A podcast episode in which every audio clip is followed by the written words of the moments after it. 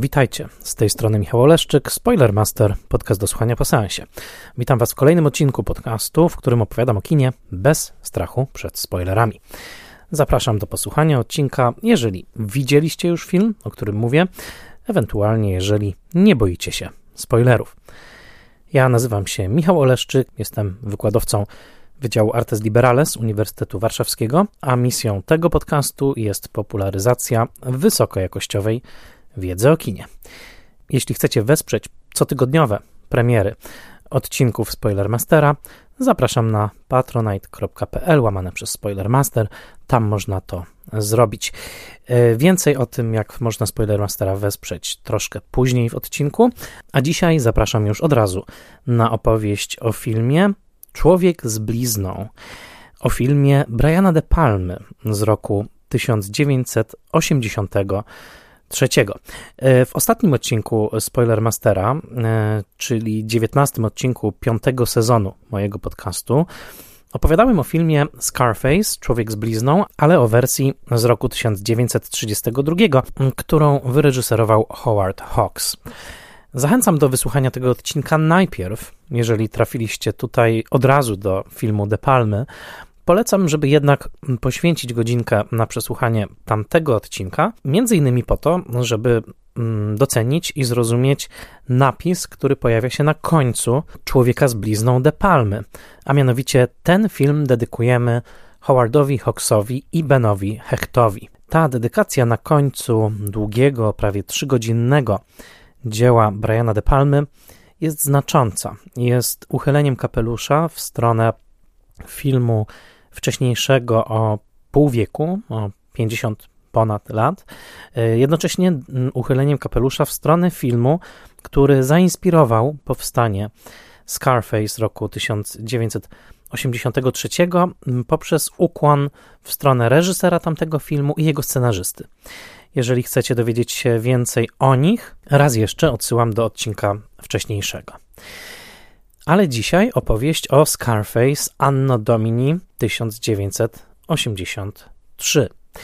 W przygotowaniu opowieści, którą zaraz usłyszycie, pomogły mi przede wszystkim następujące materiały. Książka Kena Tuckera pod tytułem Scarface Nation, The Ultimate Gangster Movie and How It Changed America. Książka Davida Taylora, The Making of Scarface. Książka Damiana Stevensona, Scarface, The Ultimate Guide. A także płyta Blu-ray Scarface The Gold Edition, wydana w Wielkiej Brytanii, dostępna na brytyjskim Amazonie za bardzo niewielkie pieniądze. Ja za swój egzemplarz zapłaciłem 7 e, funtów i 99 e, pensów. Ta płyta Gold Edition wyładowana jest dodatkami, materiałami wyjaśniającymi kontekst powstania filmu. A zatem to były materiały podstawowe. Dodatkowo mm, zajrzałem jeszcze do książki Brian De Palma Interviews e, pod redakcją Lorenza Knapa, a pełną bibliografię materiałów, z których korzystałem, plus dodatkowe linki, które mogą poszerzyć Waszą wiedzę o filmie Scarface, możecie znaleźć w e, Spoilermaster newsletterze, który otrzymują moi patroni e, wspierający mnie kwotą co najmniej 25 zł miesięcznie.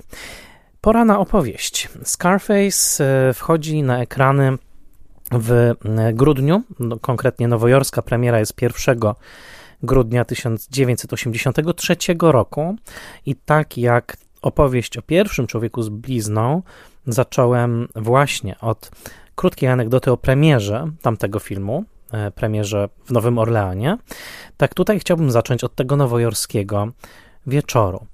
Ponieważ był to wieczór szczególny, bardzo dużo osób czekało na człowieka z blizną, ale też bardzo dużo osób żywiło obawy, że postać reżysera Briana De Palmy, któremu nie obce w poprzednich latach były rozmaite skandale, zwłaszcza związane z portretowaniem nadmiernej przemocy na ekranie. Otóż wiele osób podejrzewało, że ten nowy człowiek z blizną może być filmem nazbyt brutalnym. Pamiętamy, że pierwszy człowiek z blizną spotkał się już z dużym gniewem cenzury i producent Howard Hughes musiał walczyć z e, biurem cenzorskim Willa Hayesa, ale oczywiście 50 lat później standardy tego, co było pokazywane na ekranach e, w Ameryce, bardzo się zmieniły. Mimo to e, Brian De Palma już wcześniej zasłynął ze swoich wojen z MPAA, czyli Motion Picture Association of America, i z ciałem, radą, która przyznawała filmom kategorie wiekowe. Już jego filmy wcześniejsze, na czele z filmem Pozdrowienia z roku 1968, który jako pierwszy w historii otrzymał kategorię X co z dzisiejszej perspektywy wydaje się wręcz niewytłumaczalne. Mm, polecam Wam obejrzenie tego filmu i odgadnięcie, dlaczego otrzymał tak wysoką kategorię wiekową od lat 18, e, a także przy okazji filmu Strój Zabójcy, Dress to Kill, e, Brian De Palma był przyzwyczajony do wojen z MPAA. 1 grudnia 1983 roku zatem, kiedy zaczynał się seans człowieka z blizną i kiedy w ciemnej sali rozbrzmiały po raz pierwszy elektroniczne dźwięki syntezatora muzyki, którą napisał dla tego filmu Giorgio Moroder, publiczność wiedziała, że czekają coś szokującego. Tak też się stało. Doniesienia prasowe, które De Palma mm, bardzo umiejętnie podsycał w poprzednich miesiącach, o tym, jak to musiał walczyć o zachowanie w całości swojej bardzo brutalnej, zamaszystej artystycznej wizji, okazały się spełnione. E, publiczność była zaszokowana, a dwóch bestsellerowych pisarzy, to znaczy Kurt Vonnegut i John Irving, wręcz wyszło e, przed końcem seansu, mówiąc, że film jest dla nich zbyt krwawy. E, w wywiadach, których udzielały gwiazdy obecne na premierze, wiele osób podkreślało swój absmak. Lucille Ball, gwiazda serialu I Love Lucy, ulubiona gospodyni domowa Ameryki, e, powiedziała wprost, że film znienawidziła, ponieważ był tak brutalny, a film tego wieczora znalazł stosunkowo niewielu obrońców, z których najbardziej dynamicznym był Eddie Murphy, e, gwiazdor późniejszy e, gliniarza z Beverly Hills, który był tak wielkim fanem Ala Pacino, że bronił filmu od pierwszego momentu. Mówię o tej premierze, ponieważ Człowiek z blizną roku 1983 był filmem wyczekiwanym, był filmem, który został przyjęty w sposób chłodny przez krytykę.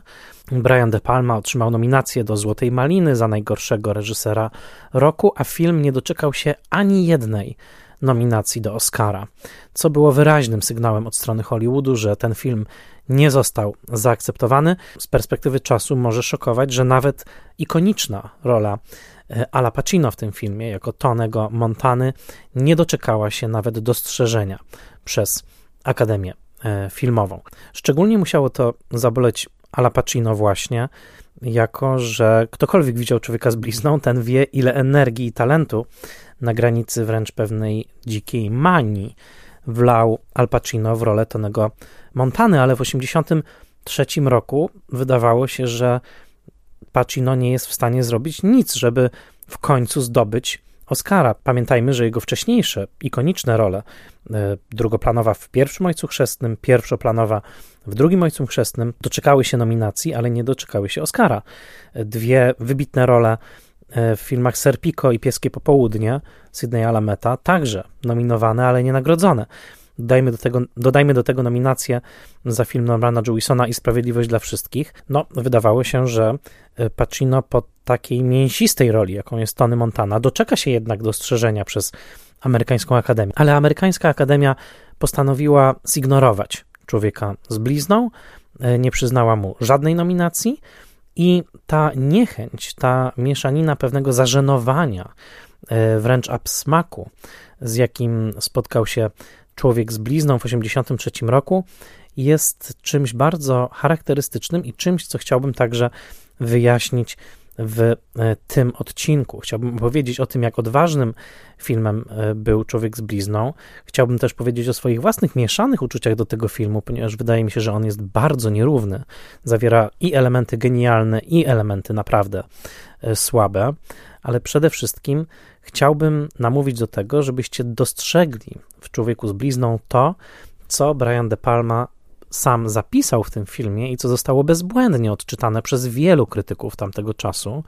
Dostrzegła to i Pauline Kael na łamach New Yorkera, i David Schutt na łamach Film Comment, i wielu innych komentatorów, a mianowicie, że Człowiek z blizną, poza wszystkim innym, był bardzo złośliwym komentarzem i karykaturalnym portretem Hollywoodu we wczesnych latach 80., tej napędzanej kokainą, najnowszym i najmodniejszym narkotykiem tamtego czasu, e, Babilonem, w którym chciwość rządziła i w którym producenci, na pewno w optyce De Palmy, który bardzo nawalczył się z nimi w swojej karierze, przypominali trochę e, bezwzględnych mafiozów, takich jakich widzimy w człowieku z blizną.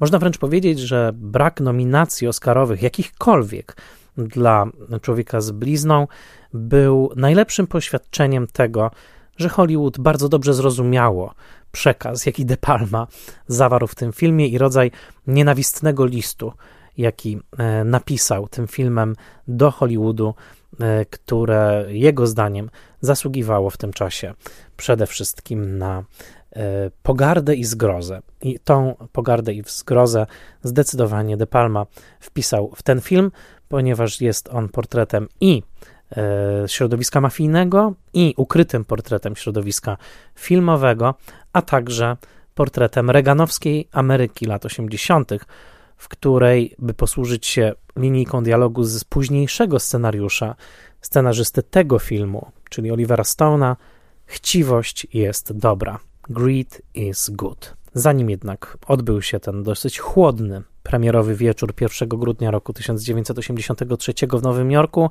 ponad trzy lata wcześniej Al Pacino przechadzał się po ulicach Los Angeles.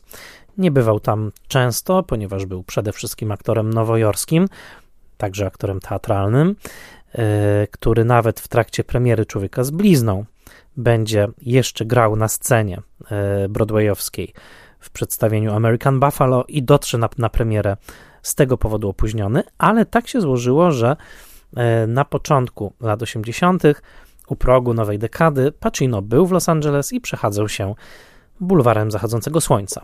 Zobaczył plakat y, obwieszczający, że w jednym z kin grany jest człowiek z blizną Howarda Hawksa. Ten film był przez lata niedostępny, ponieważ ekscentryczny milioner i producent Człowieka z blizną roku 1932, Howard Hughes, zamroził prawa do tego filmu i przez całe dekady, po oczywiście pierwszym, pierwszej obecności i po sukcesie finansowym, y, ale nie tak dużym, jakiego spodziewał się Hughes, E, ten film e, właściwie przez całe lata 50., 60. i 70. w Stanach Zjednoczonych był nie do zobaczenia. E, ale Universal wykupił prawa do całej biblioteki Hughesa i oto ponownie na ekranach zaczął być pokazywany człowiek z blizną roku 1932. E, Al Pacino słyszał przez całe lata o filmie Scarface, ale nigdy go nie widział, no, bo nie mógł go zobaczyć. Po prostu w tym czasie nie rozpowszechniano tego filmu e, w Stanach i Pacino postanowił obejrzeć film. Al Pacino zachwycił się energią i taką nieskrępowaną e, ekscytacją i przemocą, jaką rozpętał w swoim ciele i duszy aktor Paul Muni, który wcielił się w Tonego Camonte, włoskiego imigranta w Stanach, który dorabia się, a następnie staje się gangsterem w Chicago czasu prohibicji w filmie Hawksa. I Pacino zaczął rozmawiać ze swoim producentem i byłym agentem Martinem Bregmanem, z którym mieli już za sobą bardzo udaną współpracę. Bregman promował Pacino, kiedy ten jeszcze był aktorem teatralnym w Nowym Jorku i to on załatwił mu pierwszą ważną rolę w Narkomanach Jerego Schatzberga, ale później jako producent Bregman miał bardzo udaną współpracę z Sidneyem Lametem i to właśnie Bregman był producentem dwóch najważniejszych filmów, oczywiście nie licząc Ojca Chrzestnego, jedynki i dwójki wówczas, e, w których wystąpił Al Pacino. Za obydwa te filmy, produkowane przez Bregmana, reżyserowane przez Lameta i z Alem Pacino w roli głównej, to znaczy za obydwa filmy, za Pieskie Popołudnie i Serpico, Pacino doczekał się zresztą nominacji Oscarowych. A zatem panowie mieli już ze sobą bardzo udane współprace, mieli też dla siebie bardzo dużo wzajemnego zaufania i szacunku i Pacino rzucił pomysł, a co gdybyśmy zrobili nowego człowieka z blizną, gdybyśmy zrobili remake tamtego gangsterskiego klasyka. Oczywiście trzeba pamiętać, że gigantyczny sukces Ojca Chrzestnego i Ojca Chrzestnego 2 o którym opowiadałem bardzo szczegółowo w odcinkach poświęconych tej trylogii. Odsyłam, zapraszam. trzeba pamiętać, że ten sukces zaowocował, nawet jeżeli nie wysypem, to na pewno stałą podażą filmów gangsterskich w Stanach Zjednoczonych przez właściwie całe lata 70.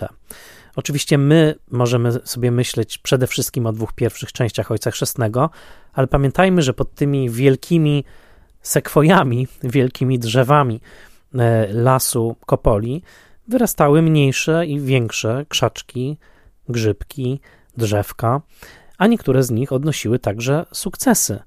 E, były to filmy czasami ocierające się o klasę B, ale czasami mieszczące się wciąż w hollywoodzkiej klasie A.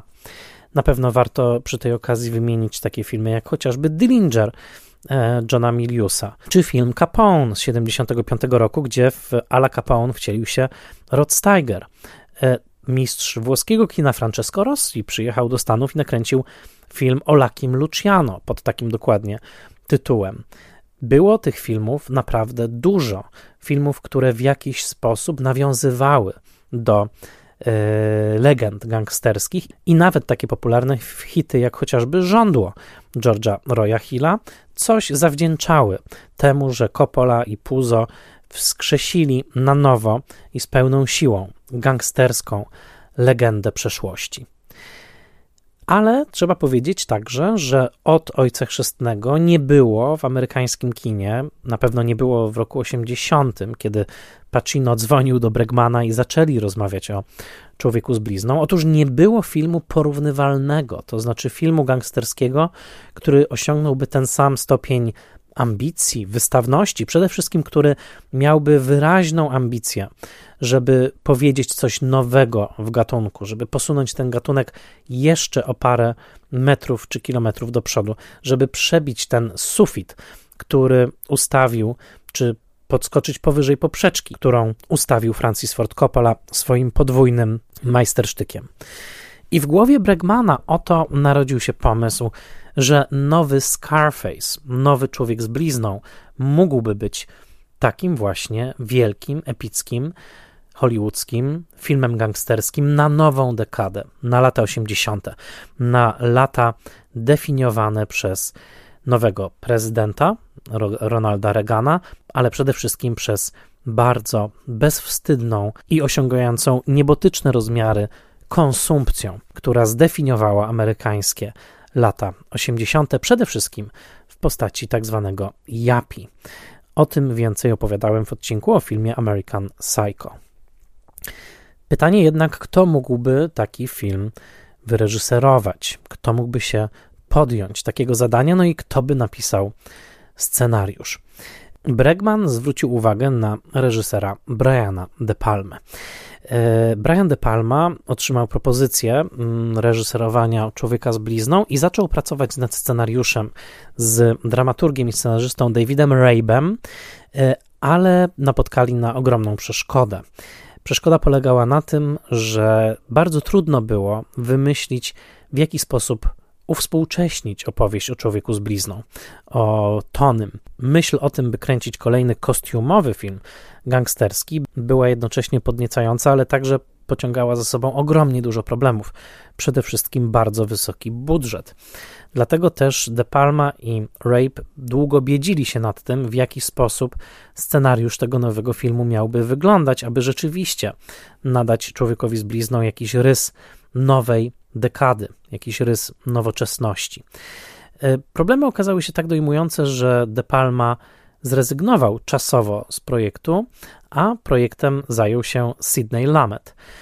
Był to wybór oczywisty i był to wybór, wydawałoby się, bardzo szczęśliwy, ponieważ Lamet miał już za sobą znakomite współpracę z Alem Pacino i z Martinem Bregmanem, z tym, że Lamet nie za bardzo chciał człowieka z blizną robić. Jedno, co po nim zostało, i to ogromny wkład, który należy podkreślić, to jest fakt, że w trakcie rozmów z Bregmanem rzucił pomysł, aby Tony, nowy Tony, był Kubańczykiem i aby powiązać jego przyjazd do Stanów Zjednoczonych z eksodusem Kubańczyków, który miał miejsce w roku 1980, kiedy to Fidel Castro na chwilę otworzył port w Mariel, z którego w sumie do Stanów Zjednoczonych wypłynęło ponad 125 tysięcy kubańskich emigrantów.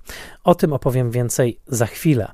Pomysł, aby Tony Montana był powiązany z tym wydarzeniem historycznym i w ogóle, żeby Tony Montana był właśnie Kubańczykiem, który przyjeżdża do Miami na Florydzie i tam zaczyna działać w handlu kokainą. Otóż ten pomysł był pomysłem Sidneya Alameta i był to pomysł genialny, który pozwolił na powiązanie już wiekowego mitu o człowieku z blizną z wydarzeniami niemal dosłownie jeszcze z ciepłych egzemplarzy New York Timesa e, sprzed kilku zaledwie lat.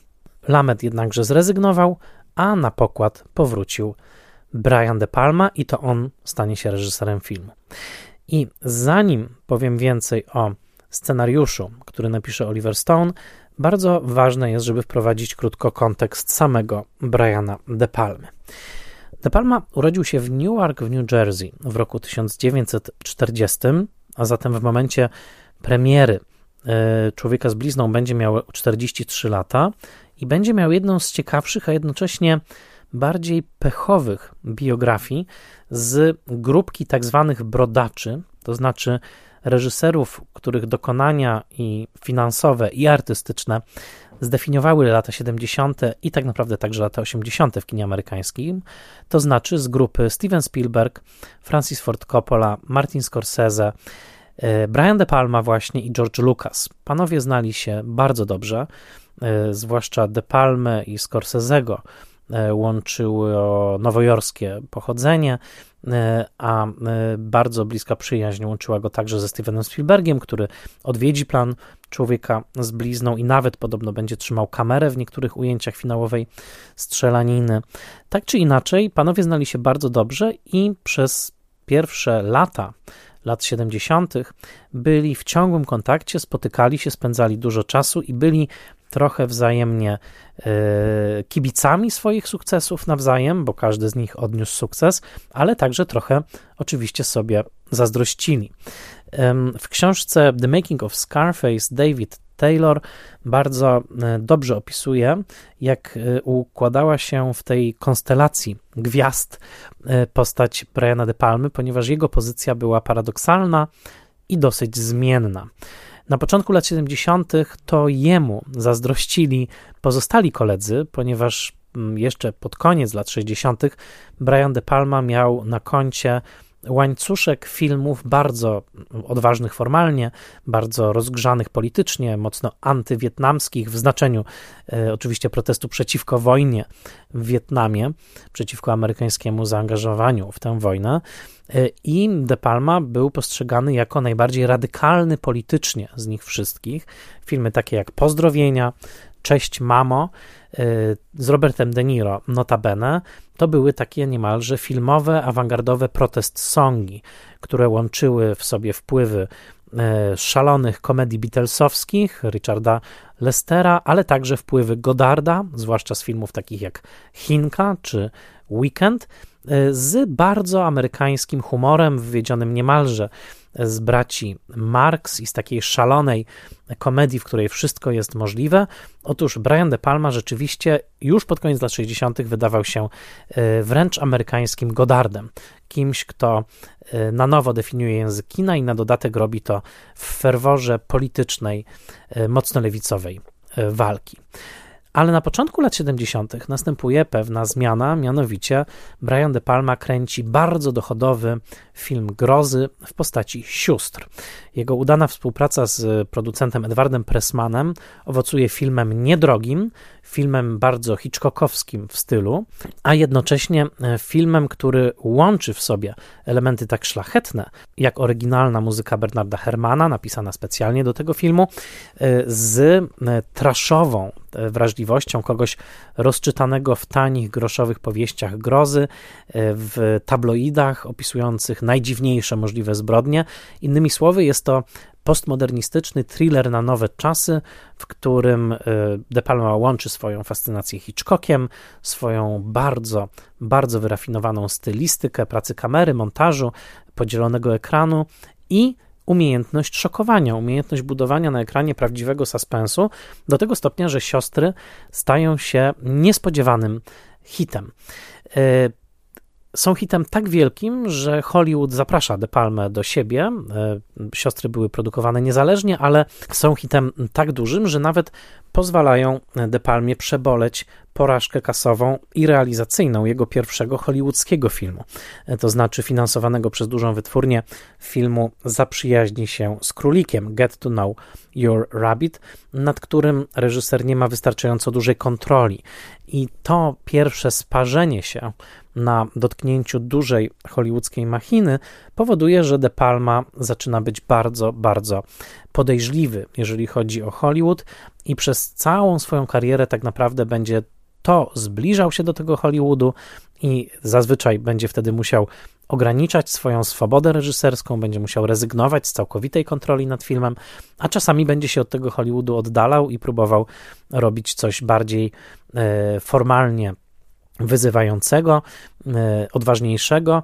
I właściwie to napięcie pomiędzy nim a Hollywoodem pozostanie w nim aż do późnych stadiów jego kariery. Mm, dodam, że obecnie w tych ostatnich 10 latach De Palma niemal nie pracuje, a jeżeli już pracuje, to często za europejskie pieniądze. I to też jest charakterystyczne e, w drodze tego reżysera, który e, w Hollywood nigdy na dobre się nie zadomowił. De Palma e, odniósł gigantyczny sukces, największy swój sukces filmem pod tytułem Carrie. To był rok 1976, adaptacja powieści Stephena Kinga z Sissy Spacek w roli głównej. E, odsyłam do mm, mojego eseju dla Filmwebu, który napisałem o Carrie. Tam możecie znaleźć ten dłuższy tekst o tym konkretnym filmie. W każdym razie Brian De Palma był w takim momencie, w którym e, większość jego kolegów z tej grupy brodaczy, o których już wspomniałem, odniosła duże sukcesy. Coppola zrobił Ojca Chrzestnego, Lucas był po nominacji za najlepszy film za amerykańskie graffiti, Spielberg oczywiście już był po Szczękach, e, Scorsese miał już złotą palmę za taksówkarza, a Brian De Palma wciąż jeszcze czuł, że nie miał tego naprawdę, naprawdę dużego hitu, e, który e, ustanowiłby jego reputację w Hollywood. Tym filmem okazała się Carrie. Jednak e, sukces odniesiony w gatunku filmu grozy jest bardzo szczególnym sukcesem w Hollywood. To znaczy, jest to najszybsza droga do zaszufladkowania. Brian De Palma wiedział, że ponieważ największy sukces przydarzył mu się właśnie w tym gatunku, jakim jest horror, to znaczy gatunku, który do dzisiaj nie cieszy się najwyższą możliwą estymą, bardzo bał się, że zostanie zaszufladkowany. E, i co więcej, do pewnego stopnia to się stało. Jego kolejny film pod tytułem Furia był utrzymany w podobnej konwencji, tyle że był jeszcze bardziej szalony fabularnie. E, i kolejne jego filmy, to znaczy przede wszystkim Strój Zabójcy z roku 1980, ale także wiele innych, zawsze były kręcone po pierwsze w cieniu sukcesu Carrie, a po drugie w cieniu wpływu Alfreda Hitchcocka, ponieważ bardzo wielu recenzentów w zasadzie rytualnie mówiło, że De Palma naśladuje Hitchcocka. I oczywiście w jego filmach można znaleźć bardzo mocne Hitchcockowskie tropy. Trudno oglądać obsesję, nie myśląc o zawrocie głowy, trudno oglądać strój zabójcy, nie myśląc o psychozie. Te filmy mają uderzające podobieństwa, ale samego Briana De Palme często irytowało, w jak mechaniczny i odruchowy, leniwy niemal sposób jego twórczość jest zestawiana właśnie z Hitchcockiem. Sam mówił, że w jego twórczości jest także wiele nawiązań do zupełnie innych reżyserów. Zestawiał na przykład Strój zaboj, Zabójcy z Pięknością Dnia Buñuela, twierdząc, że w Stroju Zabójcy jest o wiele więcej Buñuela niż Hitchcocka. Notabene o wzlotach i upadkach tej niezwykłej kariery możecie posłuchać w znakomitym filmie dokumentalnym w reżyserii Noah Baumbacha, który obecnie, to znaczy w czerwcu 2023 e, roku na pewno można oglądać na platformie HBO Max, e, to znaczy na platformie Max, bo ona niedawno zmieniła nazwę. Film nazywa się De Palma, jest świetnym dokumentem i całościowym portretem kariery e, tego reżysera. Natomiast w kontekście sukcesu Carrie, w kontekście tego, że De Palma wpadł jednak w tą szufladkę gatunkową, związaną z grozą, Hitchcockiem, czasami nawet z horrorem. Otóż w tym kontekście trzeba powiedzieć najważniejszą rzecz, absolutnie, która pozwoli nam otworzyć to pudełeczko z napisem Człowiek z blizną. Brian De Palma bardzo marzył, żeby nakręcić film na współczesny temat, film, który będzie wypowiedzią polityczną, który będzie miał krytyczne ostrze skierowane przeciwko establishmentowi amerykańskiemu.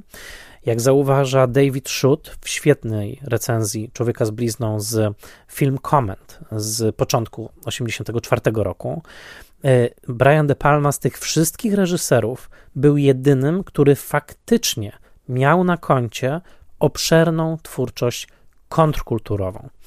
Żaden z pozostałych, to znaczy ani Scorsese, ani Spielberg, ani Coppola, ani Lucas nie mieli na koncie filmów, które byłyby jawnie politycznie zaangażowane, które stanowiłyby takie właśnie filmowe protest songi. Z nich wszystkich to De Palma był tym, który był najgłębiej jakby wrośnięty w kontrkulturę.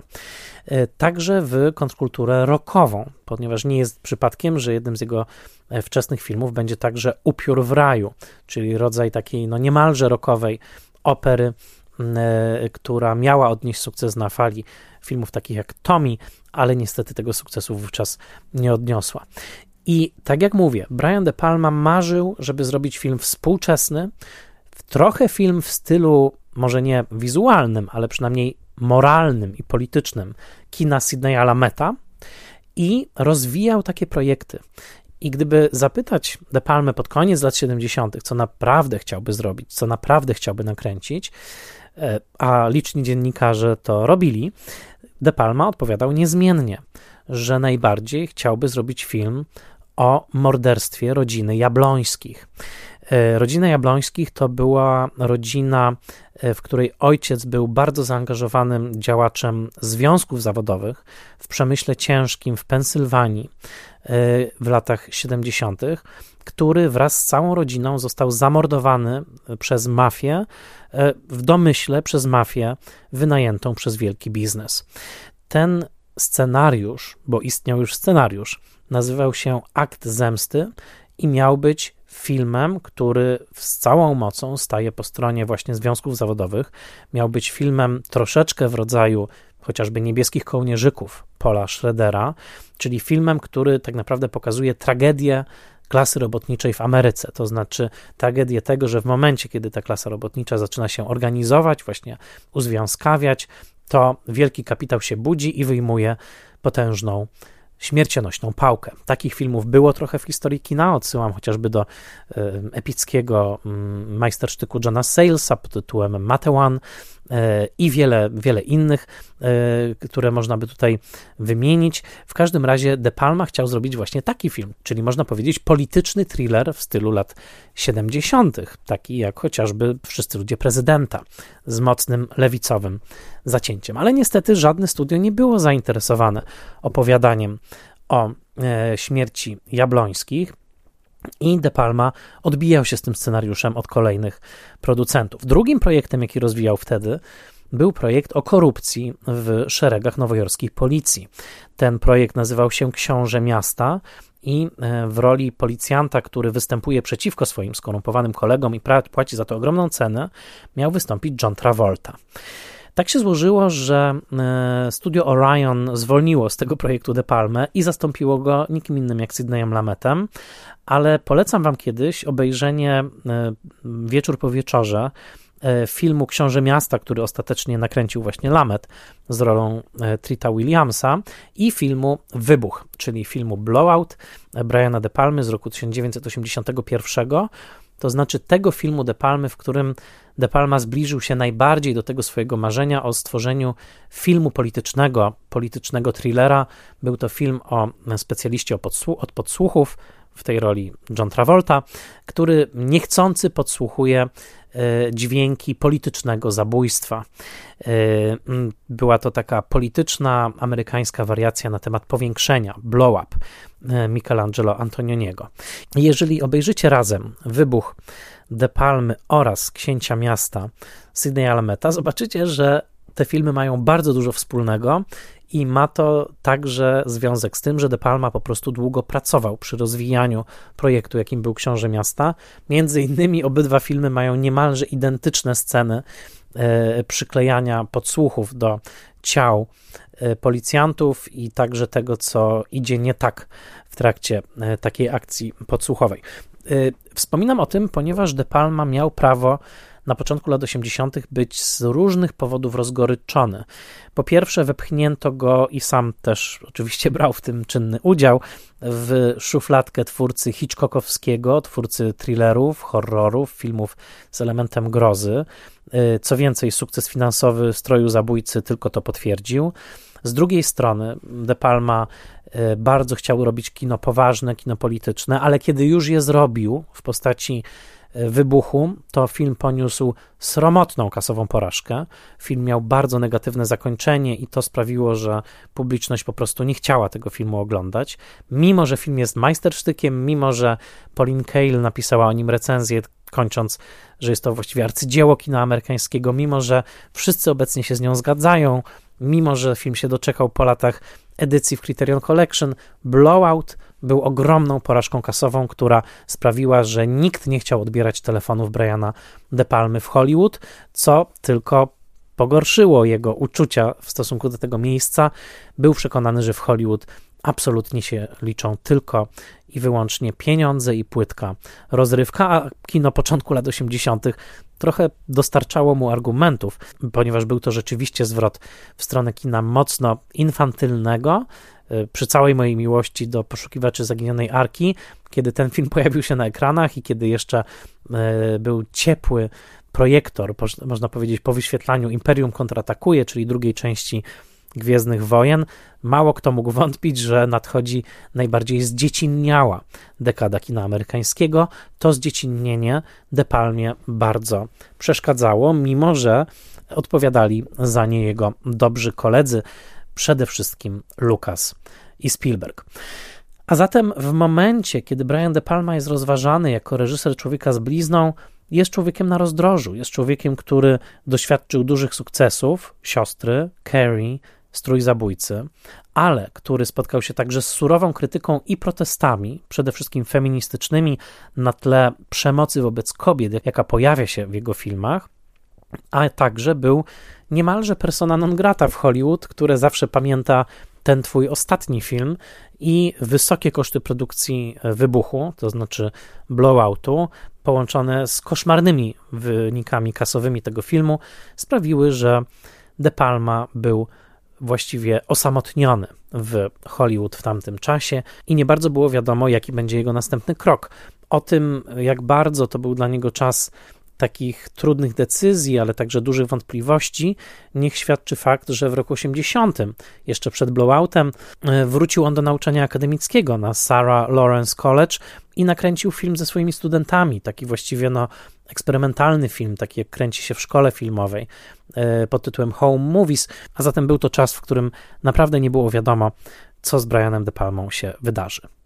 Ale Bregman mu zaufał, co więcej, zaufał mu dwukrotnie, ponieważ po, tym, po pierwszej próbie e, przekształcenia starego człowieka z blizną w nową wersję, z której De Palma się wycofał, e, po tej pierwszej próbie i po tym, kiedy Lamet potwierdził, że także nie będzie reżyserował, Bregman miał ten bardzo dobry pomysł, żeby zainwestować w scenarzystę, który całkiem niedawno odebrał Oscara za najlepszy scenariusz do filmu Midnight Express.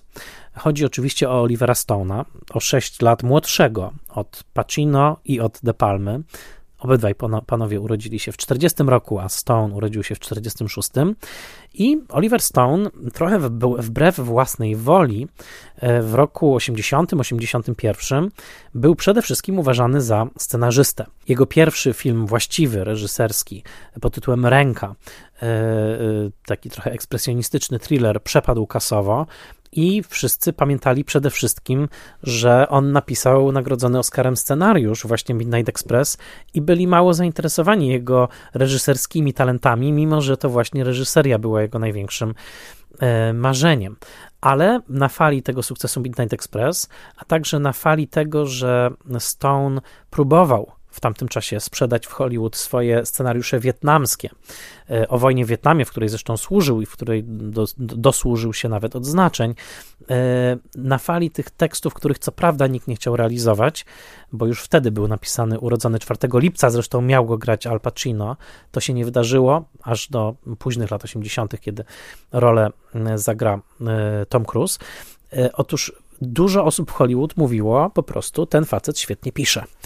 I Martin Bregman, producent, postanowił zwrócić się do tego gościa, który nie dość, że świetnie pisze, to jeszcze e, w scenariuszu do Midnight Express, później krytykowanym za bardzo rasistowskie przedstawienie Turków, e, pokazał, że potrafi zanurzyć się w trudny temat, jakim było E, uwięzienia amerykańskiego mm, studenta szmuglującego narkotyki w straszliwym tureckim więzieniu właśnie i że potrafi nadać takiej właśnie tematyce dużą dynamikę mm, w opowieści pisanej scenariuszowo.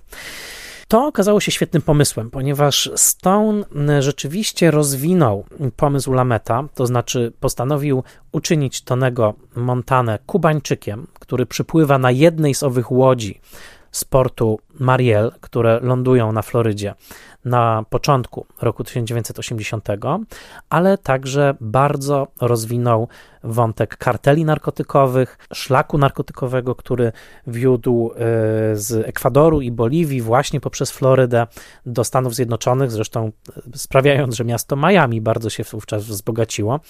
E, I także Stone'a interesowały wątki szekspirowskie, zobaczył w człowieku z blizną Ryszarda III, a zatem słynnego, garbatego pretendenta do tronu Anglii, który po drodze do tego tronu morduje wszystkich, e, włącznie z kobietami i dziećmi, chociaż akurat przed tą zbrodnią Tony Montana Stone'a w filmie się cofnie. Będzie to zresztą ważny wątek.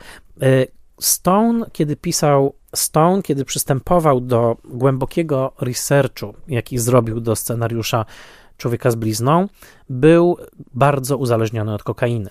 Kokaina, jak już wspomniałem, była modnym narkotykiem kręgów filmowych i artystycznych i biznesowych lat późnych 70. i 80. i swoje zmaganie z tym nałogiem, który zresztą rzucił e, w momencie, w którym przystąpił już do samego pisania tekstu, Otóż w tym zmaganiu z nałogiem pomógł także Stone'owi ten scenariusz, w którym Tony Montana, w miarę jak staje się coraz to potężniejszym gangsterem i milionerem, jednocześnie coraz głębiej zakopuje swój nos w górach białego proszku. Zresztą w filmie jest scena, w której Montana dosłownie zakopuje twarz w wielkiej górze białego proszku leżącej na jego biurku. E, proszek został zagrany dzielnie przez sproszkowane mleko dla dzieci. Stone połączył zatem elementy narkotykowe, kokainowe z owym Ryszardem III, z dużą dozą humoru, z oczywiście podstawową strukturą scenariusza wywiedzioną z tekstu Hechta i innych współautorów, ale jak pamiętacie odcinek poprzedni, przede wszystkim jednak Hechta. A zatem patrząc na Tonego Montanę, na pewno sobie przypominamy Tonego Camonte, patrząc na jego szefa, to znaczy w filmie De Palmy Franka Lopeza, na pewno przypominamy sobie Osguda Perkinsa jako Johnego Lovo, patrząc na siostrę Tonego Montany, Ginę, przypominamy sobie Kaskę, czyli siostrę Tonego z pierwszego e, filmu e, i tak dalej, i tak dalej. Tych podobieństw jest tutaj dużo, przy czym sam scenariusz tak naprawdę nie podąża dokładnie za tymi tropami, które są u mm, Hawksa. Sama struktura zostaje bardzo rozdęta mm, do trzech godzin projekcji. Przypomnę, że e, film Hawksa był bardzo szybki, zamykał się w 90 minutach i składał się przede wszystkim z bardzo krótkich scen.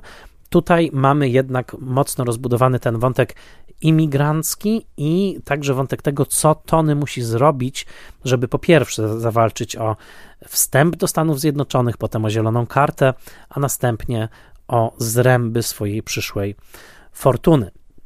Pomysłem Stone'a było także, aby uczynić Tonego Montanę absolutnie niepowstrzymanym, jeżeli chodzi o jego wybuchy przemocy. Wątek kazirodczej miłości do siostry pozostał, wątek zauroczenia piękną, dziewczyną gangstera, która najpierw jest partnerką jego szefa, a następnie jego partnerką został, ale Stone postawił na jeszcze większe podkręcenie zwierzęcej nieodpowiedzialności i gwałtowności w postaci Tonego, która oczywiście była obecna już w polu Munim, ale która tutaj zostaje rozkręcona absolutnie bez trzymanki.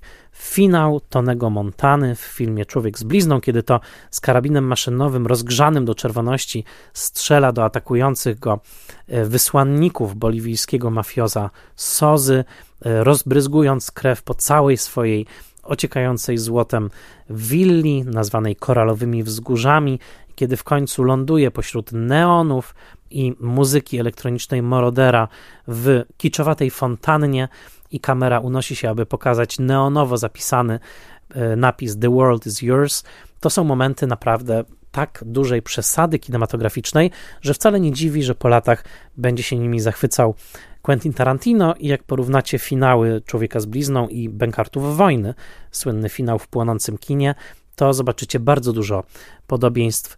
Nie są one przypadkowe. Zarówno Brian De Palma, jak i Oliver Stone, jak i Al Pacino byli artystami e, wówczas o wrażliwości zdecydowanie lewicującej, jeśli nie lewicowej. E, film ma w sobie bardzo duży komponent krytyki kultury konsumpcji i kapitalizmu, która za prezydenta Reagana była tak mocno celebrowana. Al Pacino tuż przed tym, jak wpadł na pomysł remake'u Człowieka z blizną, występował na nowojorskiej scenie w sztuce Bertolda Brechta pod tytułem Kariera Artura Ui, która poprzez gangsterów amerykańskich opowiadała o koszmarach kapitalizmu. Y, i coś z tego ducha właśnie brechtowskiego skomentowania amerykańskiego ekscesu przemocy, zysku, kapitalizmu poprzez formę, która jest rozdęta, zbyt kolorowa, jaskrawa, neonowa i rozedrgana w rytm disco. Otóż coś z tego zachowało się także w samym filmie, który notabene pod tym względem można porównać do ironicznych portretów Ameryki Eisenhowera, jakie na swój sposób kampowo tworzył reżyser Douglas Sirk jeszcze w latach 50. Można więc powiedzieć tak, że jeżeli Brian De Palma bardzo miał dużo w sobie takiego właśnie politycznego ferworu, żeby nakręcić jakiś traktat o tym, czym dla niego jest Ameryka, a ta reganowska Ameryka była dla niego na pewno przede wszystkim królestwem obłudy, wielkiego biznesu, konsumpcji ponad miarę i zbrodni, maskowanej retoryką o postępie i wielkości gospodarczej Ameryki, no to Zrobił to poprzez człowieka z blizną. Zrobił to inaczej niż gdyby kręcił pełen napięcia thriller o związkach zawodowych w Pensylwanii w latach 70., ale postanowił nagiąć formę filmu gangsterskiego, który zawsze, oczywiście nawet w latach 30., był rodzajem komentarza społecznego, chociaż nie przede wszystkim, przede wszystkim był rozrywką, i nagiął tę formę w tak tytaniczny sposób, często w przypadku tego filmu nadając całości niemal barokowy przepych, że y, udało się to.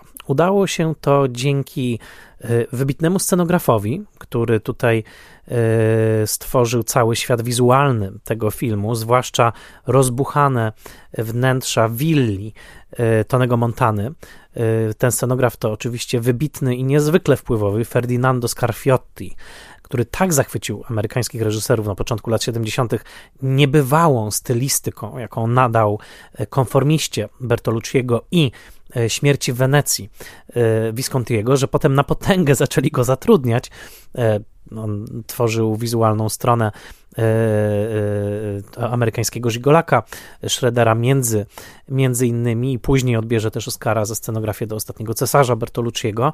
Tutaj De Palma pracuje ze Scarfiottim, który tworzy świat niebywałego przepychu, w którym zły gust Tonego Montany e, do wielkich marmurowych wanien na przykład z wielkimi telewizorami, kolumnami greckimi, złotem, marmurami, wszystko ocieka po prostu marmurem sztucznym i prawdziwym, plastikiem plastikiem i złotem. To wszystko są takie wizualne orgazmy e, Scarfiottiego, który tutaj naprawdę dał z siebie wszystko. E, i De Palma wykorzystał jego talenty po to właśnie, żeby zawrzeć także to swoje przesłanie e, o korumpującym wpływie wielkich pieniędzy. Tony Montana przyjeżdża do Stanów bez grosza przy duszy, dzikim głodem, determinacją i brakiem skrupułów dorabia się ogromnej fortuny i jest nagle mm, w tym wszystkim żałosnym, zranionym zwierzęciem, które może się tylko moczyć i wygrzewa, wygrzewać niemal jak Neron w wielkiej e, bąbelkowej kąpieli, może wąchać niezliczone ilości kokainy, może najadać się najlepszym jedzeniem, ale tak naprawdę jest w pułapce tego konsumpcyjnego snu o tym, że im więcej posiadasz, tym e, lepszym i ważniejszym człowiekiem e, jesteś jeżeli patrzymy na człowieka z blizną z tej perspektywy, to warto też na niego spojrzeć jako na film po prostu zimnowojenny, który powstał w momencie dużego natężenia zimnej wojny, kiedy ta zimna wojna w wydaniu reganowskim stała się dosyć gorąca, a przynajmniej mm, tak wydawało się, że tak może się stać. Pamiętajmy, że był to czas odnowionej groźby atomowej, e, rozmów o wojnach gwiezdnych, to znaczy o e, e, głowicach jądrowych wykorzystywanych w kosmosie. I tutaj właśnie De Palma, który pokazywał ten taki rozgrzany do czerwoności amerykański styl życia w stylu konsumpcyjnym, e, jednocześnie miał bohatera, który był wygłodzony po tej komunistycznej stronie, e, to znaczy właśnie wychowany na, na Kubie. I pod tym względem Tony Montana można powiedzieć, że jest taką, takim amalgamatem najgorszej części obydwu tych światów. To znaczy, z jednej strony ma w sobie ten właśnie głód obywatela komunistycznego świata, a z drugiej strony ma w sobie tą nieskrępowaną przedsiębiorczość i rozwija ją po stronie amerykańskiego E, kapitalizmu. Jeżeli do tego wszystkiego mm, będziemy pamiętać o tym, że przecież Tonego Montana gra właśnie Pacino, który dopiero co zagrał dwa razy Michaela Corleone, który piął się w swoim raczej przyciszonym stylu na szczyty mm, gangsterskiej hierarchii w obydwu częściach filmu Coppoli, to powstaje naprawdę ciekawy amalgamat, powstaje taki właściwie tryptyk na przestrzeni 10 lat. E, Pacino jako wcielenie ciemnej strony amerykańskiego snu takiej łapczywej, bezwzględnej, zimnej, morderczej strony amerykańskiego snu. E, krytyk David Schutt w najbardziej błyskotliwej recenzji, jaką przeczytałem, opublikowanej właśnie na łamach Film Comment w numerze styczniowo-lutowym roku 1984, e, zastanawia się wprost, zresztą bardzo kreatywnie, czy to nie jest tak, że Michael Corleone który przecież w drugiej części Ojca Chrzestnego odwiedza Kubę Batisty w latach 50., czym on może nie jest ojcem Tonego Montany. W pierwszej scenie przesłuchania e, przez e, imigracyjnych urzędników Tony Montana mówi, że jego ojciec was a Yankee. Mówi, że jego matka była Kubanką, ale że ojciec był Amerykaninem. I teraz pytanie, czy w tych latach 50., kiedy to Michael Corleone robił interesy w Hawanie, e, czy być może nie spłodził właśnie Tonego Montany no zdecydowanie podobieństwo występuje. Szut mówi, że jeżeli tak jest, to należałoby w takim razie włączyć człowieka z blizną w ten korpus trylogii Ojca Chrzestnego, no bo wtedy to jest jedna wielka historia, prawda, o tym gangsterskim DNA Ameryki. To też uważam bardzo ciekawy, bardzo kreatywny, e, kreatywny wniosek. Przy czym trzeba powiedzieć, że De Palma pod pewnymi względami E, nie udźwignął tego filmu i to jest oczywiście moje zdanie. Ja mam z tym filmem taką relację love-hate, to znaczy niektóre rzeczy w nim uwielbiam, ale niektóre wydaje mi się zupełnie nie wyszły. I to, co w Człowieku z blizną De Palmy najmniej wyszło, to jest rozciągnięcie tej opowieści do trzech godzin, bo E, na to zwracają uwagę liczni krytycy tamtego czasu, że o ile pierwsza godzina czy pierwsza godzina 20 są utrzymywane w świetnym tempie i wszystko jest rozwijane i logicznie, i w sposób pasjonujący wizualnie, o tyle moment, w którym Tony zaczyna się dorabiać, kiedy już zabija Franka Lopeza i nagle do, do, dokonujemy takiego ogromnego przeskoku nad całym procesem jego właśnie zdobywania tej wielkiej fortuny i już go widzimy w tej wannie, po czym przez 10 minut w takiej powolnej scenie dialogowej on tak naprawdę tylko rzuca się jak takie małe dziecko, to, to jest moment, w którym ten film siada i nie podnosi się już aż do sceny nieudanego zamachu bombowego na Orlando Gutierreza w Nowym Jorku, a to już jest prawie końcówka tego filmu. Moim dużym problemem jest to, że cały środek filmu to jest jednak pewien spadek napięcia i De Palmie nie udaje się zachować tej samej temperatury i tego samego tempa, które ustanowił, e, zwłaszcza w pierwszej, e, w pierwszej godzinie. I no, chciałem też to odnotować, że mm, tak, tak ten film widzę. Przy czym są w tym filmie aspekty wirtuozerskie i wirtuozerskie sceny. De Palma pokazuje, że potrafi być mistrzem i w scenach kameralnych i w scenach bardzo wystawnych. I ponieważ na pewno nie przeanalizujemy dzisiaj całego filmu, chciałbym wskazać na dwie sceny z tego filmu i chciałbym, żebyście się im przyjrzeli, kiedy będziecie do tego filmu wracać, ponieważ są to sceny na przeciwległych biegunach reżyserskiej sprawności. To znaczy, pierwsza scena, scena przesłuchania, e, kiedy już kończy się czołówka do muzyki Morodera i mamy długą scenę przesłuchania Tonego e, Montany przez właśnie tych policjantów, e, pograniczników. E, tutaj mm, oni są zdubbingowani zresztą przez dwóch aktorów, przez Charlesa Derninga i przez Denisa Franca, którzy występowali we wcześniejszych filmach De Palmy. I mamy taką długą scenę, gdzie kamera cały czas krąży wokół twarzy Ala Pacino, kiedy on odpowiada na kolejne pytania. I to jest scena, która jest mistrzowsko-kameralna, ponieważ nic prostszego niż taki właśnie portret bohatera e, umieszczonego w centrum z kamerą krążącą wokół niego. E, jak sam e, operator tego filmu, czyli świetny John Alonso, zauważa, nie tak kręci się pierwsze sceny filmów wielkich, filmów epickich. Zazwyczaj zaczyna się od jakiejś panoramy, od jakiegoś szerokiego ujęcia, z którego dopiero wyłaniamy poszczególnych bohaterów. Tutaj długo, długo, długo nie dostajemy nic poza twarzą Tonego Montany.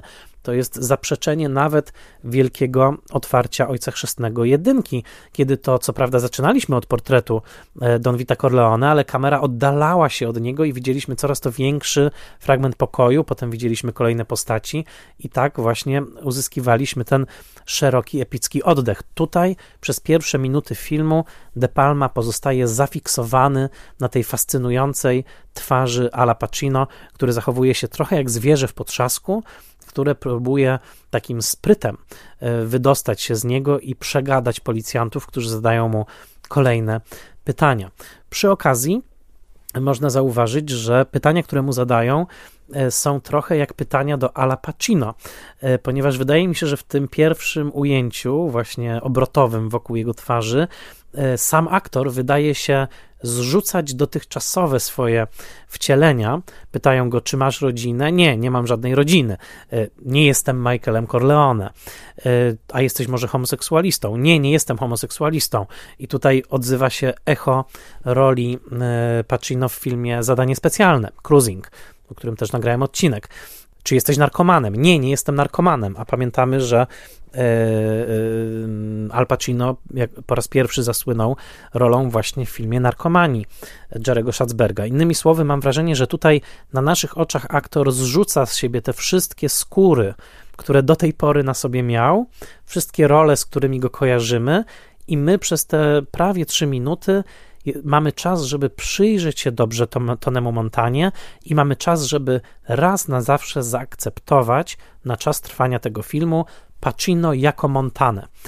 De Palma w genialny sposób mówi nam: To nie jest ten Pacino, którego znaliście do tej pory. Od tej pory, drogi widzu, jest to już niepodzielnie tylko i wyłącznie Tony Montana. Tony Montana zresztą, który w tej scenie przyznaje, że jego ulubionymi bohaterami ekranowymi byli Humphrey Bogart i James Cagney. I like those guys, mówi Al Pacino. Trochę szkoda, że późniejsza scena, w której Tony i Manny, jego kolega grany przez Steve'a Bauera, oglądają Skarb Sierra Madre, słynny film Johna Hustona o chciwości właśnie e, w Sierra Madre. E, otóż szkoda, że ta scena wypadła, bo to pięknie nawiązałoby do tej pierwszej linijki o Bogarcie. E, scena jest w dodatkach jako scena usunięta. To zatem jest De Palma w skali mikro i w tej skali mikro kameralnego rozwiązania w jednym pokoju z kamerą blisko twarzy aktora sprawdza się znakomicie. Ale w tym samym filmie jest także De Palma showman. De Palma, który jest znany z ustawiania bardzo skomplikowanych ruchów kamery, e, z tego, że projektuje niektóre sekwencje jako takie sekwencje popisowe w swoich filmach. No i oczywiście taką sekwencją popisową jest tutaj masakra piłą mechaniczną, jaka rozgrywa się w pokoju hotelowym kolumbijskich handlarzy narkotyków, kiedy to Tony, aby udowodnić swoją wartość, Omarowi, mafiozowi granemu tutaj przez F. Murray'a Abrahama, późniejszego, późniejszego Salieriego z Amadeusza, e, kiedy właśnie Tony ma udowodnić swoją lojalność i ma odebrać towar e, od owych Kolumbijczyków. E, deal narkotykowy zaczyna się psuć na naszych oczach, wybucha przemoc, no i następuje epicka masakra piłą mechaniczną, krew sika na wszystkie strony. Wydaje nam się, że widzimy ostrze piły mechanicznej, jak odrąbuje najpierw rękę, a potem nogę Angelowi, czyli współpracownikowi Tonego. Oczywiście jest to mistrzowskie montażowe złudzenie, ponieważ ani razu ostrze nie dotyka skóry w tych fragmentach, ale De Palma montuje to tak, że wydaje nam się, że widzimy dokładnie, e, jak to straszne narzędzie masakruje Angela, a jednocześnie De Palma organizuje całą piękną choreografię kamery Johna Alonza, która w kluczowym momencie nagle wyfruwa z hotelu po Hitchcockowsku, prawie jak w filmie Szał, e, w tej straszliwej scenie gwałtu, kiedy nagle kamera opuszcza pomieszczenie i powoli, powoli wyślizguje się na zewnątrz, pokazując obojętny świat wokół. Otóż tak samo tutaj kamera wyjeżdża i pokazuje nam Ocean Drive w Miami, E, i wydaje się, że cały świat jest piękny, słoneczny, wszystko jest dobrze, chłopaki podrywają dziewczyny, a my wiemy, że za oknem tego hotelu rozgrywa się krwawa masakra. Po latach Gaspar Noé dokładnie tą figurą operatorską zakończy swój straszliwy film sam przeciw wszystkim. Będzie to właściwie dokładnie ten sam chwyt, czyli kamera pozostawia coś, co dzieje się w pokoju hotelowym, coś straszliwego i zachęca nas do tego, żebyśmy zerknęli przez okno na to, jaki zewnętrzny świat jest piękny. Dodajmy do tego masakry i masakrę finałową, ale także masakrę w klubie Babylon z setkami pękających luster. To sekwencja, w której De Palma zdaje się prześcigać Orsona Wellesa e, i jego słynną scenę w gabinecie luster w Damie z Szanghaju. E, obydwa, obydwie te sceny są popisem realizacyjnym, są także niesłychanie krwawe, ostatni widok Tonego Montany, zanim wpadnie do własnej fontanny, to Tony Montana dosłownie skąpany we krwi. E, to jest obraz już nierealistyczny, tylko zdecydowanie wzięty ze świata operowego. Zresztą cały film ma w sobie coś operowego i producent Martin Bregman mówił o nim jako o gangsterskiej operze. Jakkolwiek nie zareagujemy na e, opowieść o Tonym Montanie, a był to film, tak jak już wspomniałem, bardzo w sposób mieszany przyjęty na początku. E, Pauline Kael, która do tej pory uwielbiała De Palmę, po raz pierwszy napisała negatywną, a właściwie mieszaną recenzję z jego filmu i dopiero po latach ten film dorobił się takiej właśnie większej reputacji, e, także poprzez ogromny kult, jaki wyrósł wokół niego i w świecie gier komputerowych, Mm, powstały nawet wersje komputerowe, mm, takie e, gra Scarface The World Is Yours, ale także w grze Grand Theft Auto pojawiły się liczne nawiązania do Miami i właśnie do tego filmu oraz w świecie hip-hopowym, gdzie Tony Montana w zasadzie stał się rodzajem boga. E, I hip-hop i e, Człowiek z blizną to cały oddzielny wątek, na którym znam się za mało, żeby go tutaj rozwinąć, ale pamiętajmy, że Tony Montana stał się ikoną dla twórców hip-hopu. E, otóż jakkolwiek nie spojrzymy na ten film dzisiaj, na pewno warto, zwłaszcza w świetle współczesnej wrażliwości dotyczącej obsadzania ról ekranowych, no, zwrócić uwagę na ten podstawowy fakt, na który Kubańczycy zwracali uwagę już wówczas, to znaczy na to, że Al Pacino Kubańczykiem nie jest e, i że oczywiście mamy tutaj do czynienia z takim rodzajem gry aktorskiej, który oczywiście w zgodzie z metodą Stanisławskiego duplikuje e, pewne sposoby mówienia, pewne rodzaje akcentowania i pewne zachowania też, które w kulturze Kubańczyków są powszechne, a których Al Pacino musiał się wyuczyć. W obsadzie jest jeden prawdziwy Kubańczyk, to znaczy Steve Bauer. Jego nazwisko nie wskazuje, ale to jest nazwisko przybrane. Otóż Manny, czyli najlepszy kumpel e, Tonego Montany, to rzeczywisty Kubańczyk i na tym obecność właściwych, prawdziwych Kubańczyków tak naprawdę w tym filmie się kończy, ponieważ już F. Murray Abraham, wspomniany Omar, jest pochodzenia włosko-syryjskiego i tak dalej, i tak dalej. To jest zdecydowanie e, kultura Kubańczyków odtworzona na potrzeby Hollywoodu. Dodajmy, że w samym Miami było tak dużo protestów przeciwko kręceniu tego filmu, ponieważ Kubańczycy nie chcieli, żeby przedstawiać ich jako przestępców, e, że w końcu twórcy się ugięli i kręcili większość filmu w Los Angeles. To ujęcie Ocean, Ocean Drive na zewnątrz hotelu gdzie dzieje się masakra, to jedno z nielicznych w ogóle ujęć prawdziwego Miami w całym tym filmie. Przy czym z latami znalazłem kilka materiałów, gdzie Kubańczycy opowiadają właściwie Amerykanie kubańskiego pochodzenia, opowiadają o tym, jaki jest, jest, ich stosunek do człowieka z blizną. Okazało się, że także dla społeczności kubańskiej stał się to film kultowy, z tym, że oni zawsze oglądali go też z tą, powiedzmy, warstwą także pewnej ironii, to znaczy jednocześnie zachwycali się Alem Pacino, ale też nie mieli żadnych złudzeń, że Kubańczykiem on nie jest, a dla starszych Kubańczyków często ten film był nie do przyjęcia właśnie jako propagujący obraz Kubańczyka przestępcy, Kubańczyka e, narkomana. Na pewno y, po latach widać jeszcze bardziej to, na co zwracali uwagę już recenzenci w momencie premiery i co jest moim drugim dużym problemem z tym filmem, mianowicie fakt, że postaci kobiece są tak słabo napisane.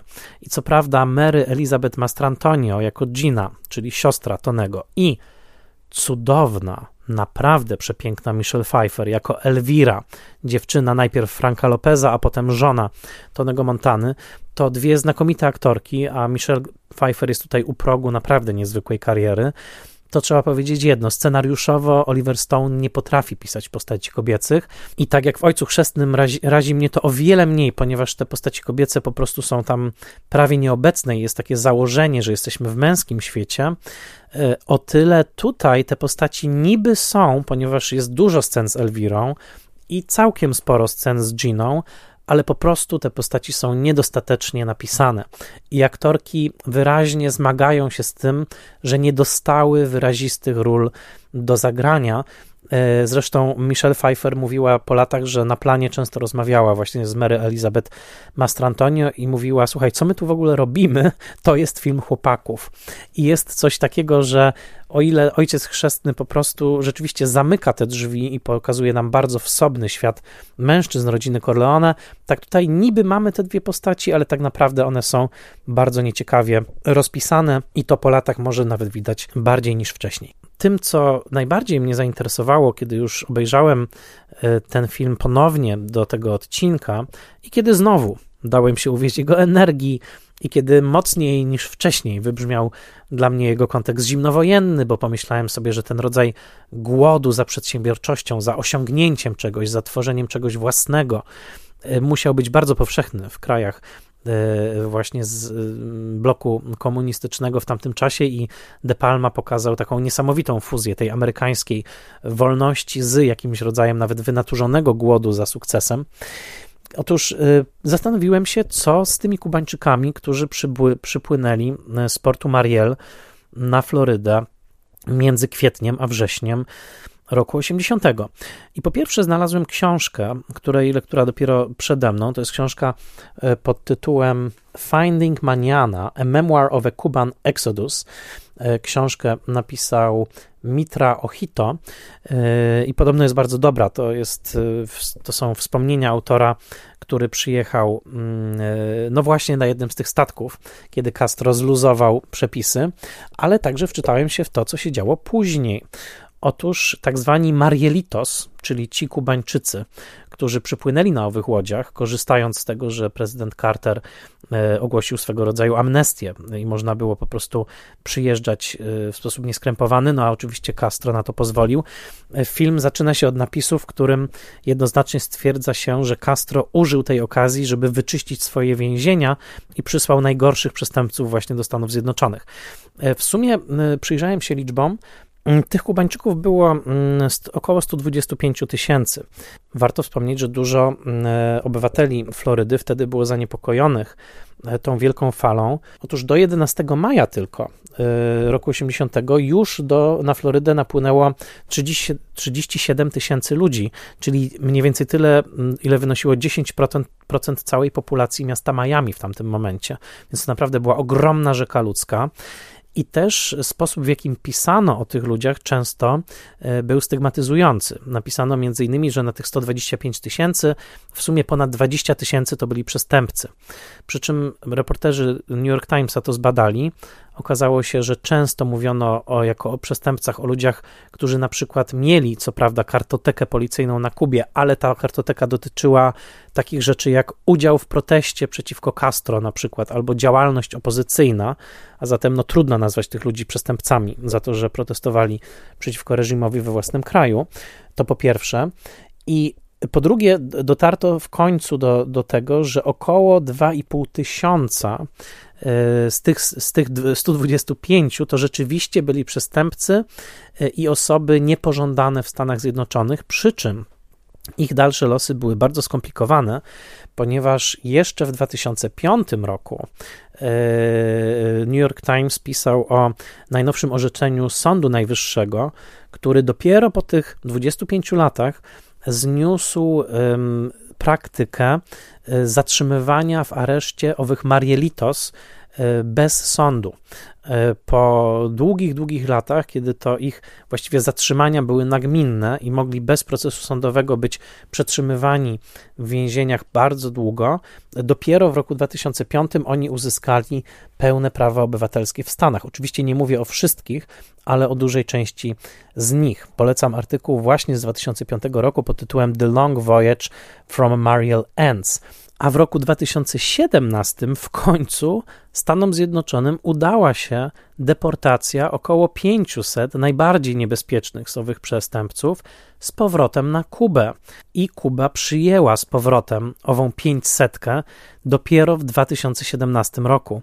A zatem była to bardzo długa saga, w której człowiek z blizną, wydaje mi się, wyświadczył raczej niedźwiedzią przysługę, ponieważ w popularnej wyobraźni oczywiście utożsamił Kubańczyków e, na Florydzie z mafiozami i na pewno, i o tym pisze wielu autorów, między innymi Monika Castillo, która opisuje reakcję swojej kubańskiej rodziny na ten film w latach 80., mówi, że był to film, do którego oni mieli mieszane uczucia, bo z jednej strony bardzo było mm, ekscytujące widzieć kubańskiego bohatera, który za, zaszedł tak wysoko e, i dorobił się tak wielkiej fortuny i był tak charyzmatyczny, a z drugiej strony oczywiście utwierdzanie tego stereotypu, że każdy Kubańczyk to Y, handlarz narkotyków było dla tej społeczności krzywdzące. Innymi słowy, tak jak każdy Innymi słowy, tak jak każdy duży, epicki film, który zahacza o tak najnowszą historię, jak w tym przypadku emigracja kubańska do Stanów, jak handel narkotykowy, jak e, powiązania pomiędzy politykami e, na Florydzie i w Ameryce Południowej,